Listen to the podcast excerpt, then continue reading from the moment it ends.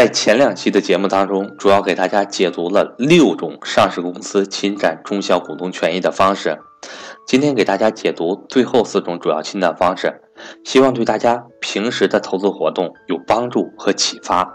第七种上市公司侵占股东权益的方式，低价私有化。上市公司私有化是指由上市公司大股东作为收购建议者所发动的收购活动，目的是要全数买回小股东手上的股份。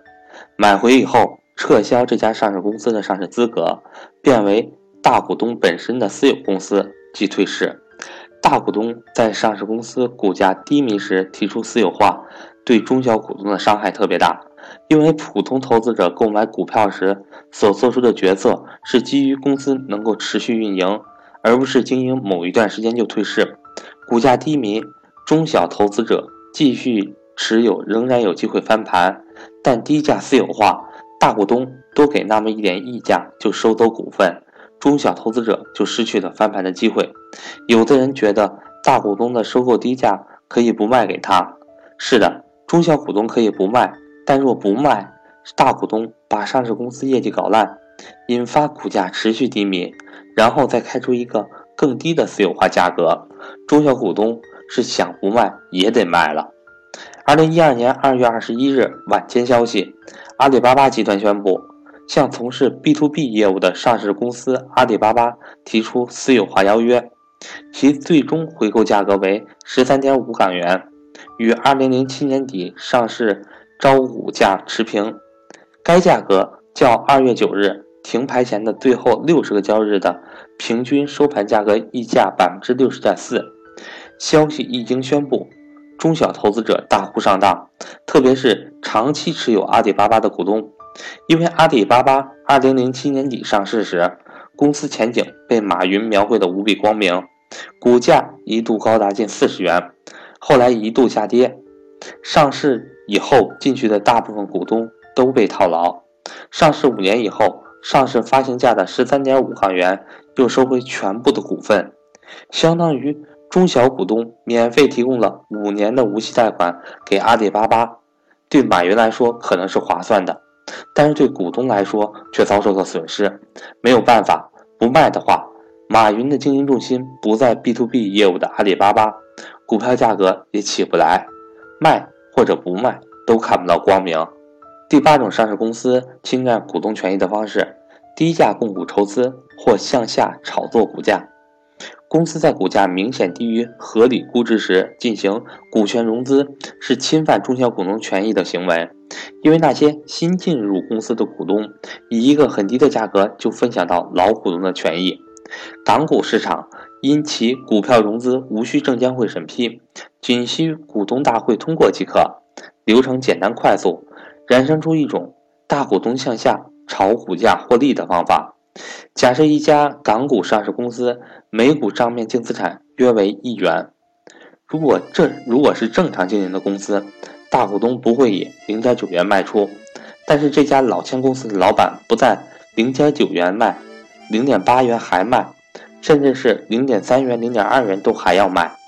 在这个股价不断下跌的过程中，套死了一批想买便宜货抄底的买家。老板卖到几乎无股可卖，因为再卖将失去控制权。这时股价只是净资产的零点二倍了。突然，公司宣布定向增发，以每股零点一五元的价格向所谓的第三方机构发行新股，而这个第三方机构事实上。是老板的朋友或者老板的代理人，这批新股最终还是发给老板自己的，但是表面上不构成关联交易。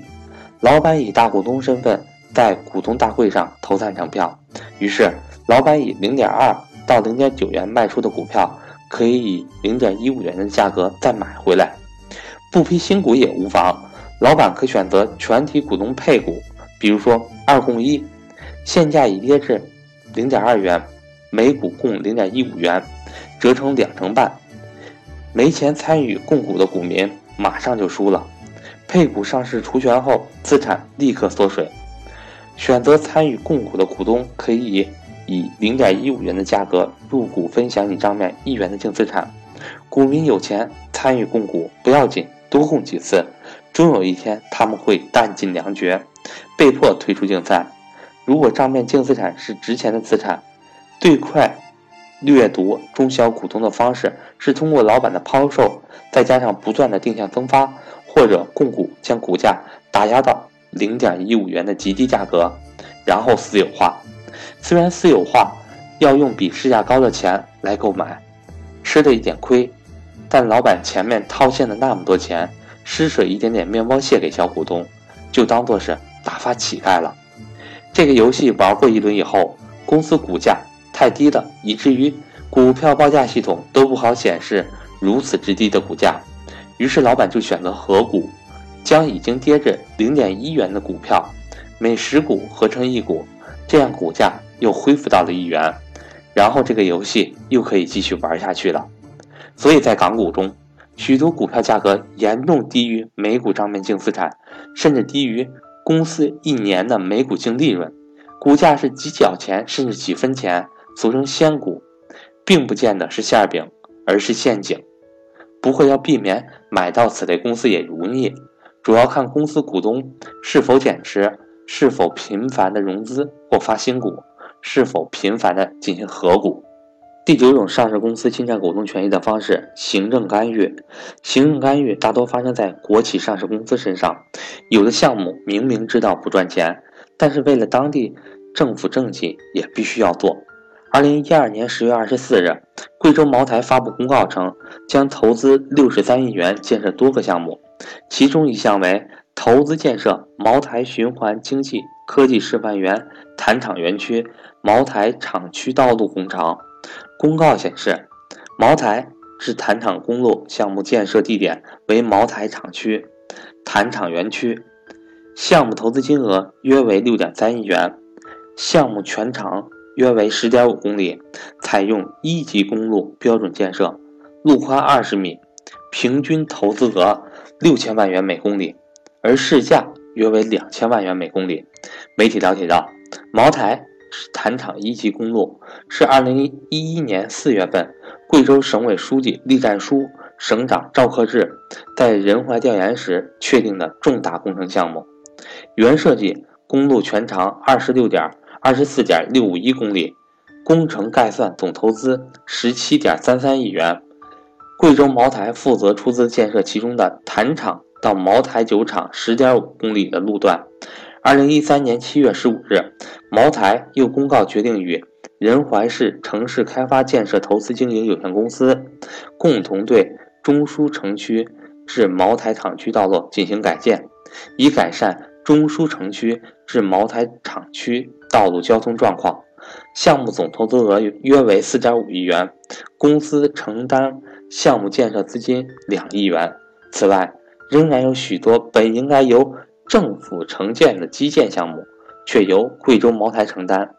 公益茅台由此而生。但愿除了卖酒以外的事，茅台还是少干一些要好。最后一种上市公司侵占股东权益的方式，向上市公司输送利益，炒高股票，然后套现。近一年以来，资本市场火爆，出现了新的运作手法。以往都是大股东侵犯上市公司的利益，现在变成大股东亏钱也要通过各种办法向上市公司输送利益，造成上市公司高增长、高盈利的假象。大股东之所以这么做，是因为虽然他补贴上市公司亏的一元钱，但是能通过上市公司股价的上涨赚十元甚至一百元。举一个例子，汉能薄膜发电。该公司自二零一一年到二零一五年的四年间，股价上涨了四十倍。很大的原因之一是其营收基本来自于控股股东。公司股价在二零一五年五月二十日一天暴跌了百分之四十六，随即停牌，遭到香港证监会的调查。网络上存在着一个段子，很好的概括了这一手法。加州的一个老板开了一家餐馆，由于味道不错。价格极便宜，客流增长迅速。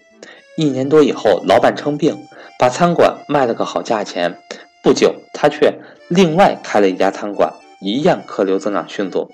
可他再一次卖掉了餐馆，万人迷惑不解。排下餐馆的人却发现挣不到钱。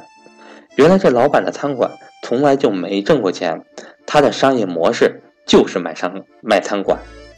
看完上述的案例后，你会发现一家公司在资本市场上的历史名声极其重要。那些过去名声很臭的公司，不断侵占中小股东的权益，未来他们非常可能还会继续如此下去。说到这里，上市公司侵占中小股东权益的十种主要手法已经分享完毕。大家在平时投资的过程中要多留意，看看你所投资的公司有没有出现过上述一种或几种。如果有的话，那你要千万留意。我是格局商学院的班主任韩登海，从即日起一直到二零一七年十二月三十一日晚十二点，凡报名投资理财班的新同学，均可获得一份学习礼包，加原 MBA 班必读材料一份，以及价值一百三十八元的黔西私房美酒一瓶。凡报名或升级家庭资产配置班及高级班的学员，都可获得一份学习礼包，加原 MBA 班必读材料一份。价值三百元的小米 AI 音箱一台，以及格局之前职业规划模块的付费课程，助力你的职场发展。格局正式课程从一八年一月一日开始全面停止招收学员两个月，课程继续安排，但不会接受新学员的报名。一八年开始，上述两个线上课程价格会大幅上调，并且不再支持补差价升级。如果您还有学习格局付费课程的打算，请尽快和我联系。另外，请大家不用担心没有时间学习或者说错过学习的问题，很容易解决。我的手机为幺三八幺零三二六四四二，我的微信为格局六八六八。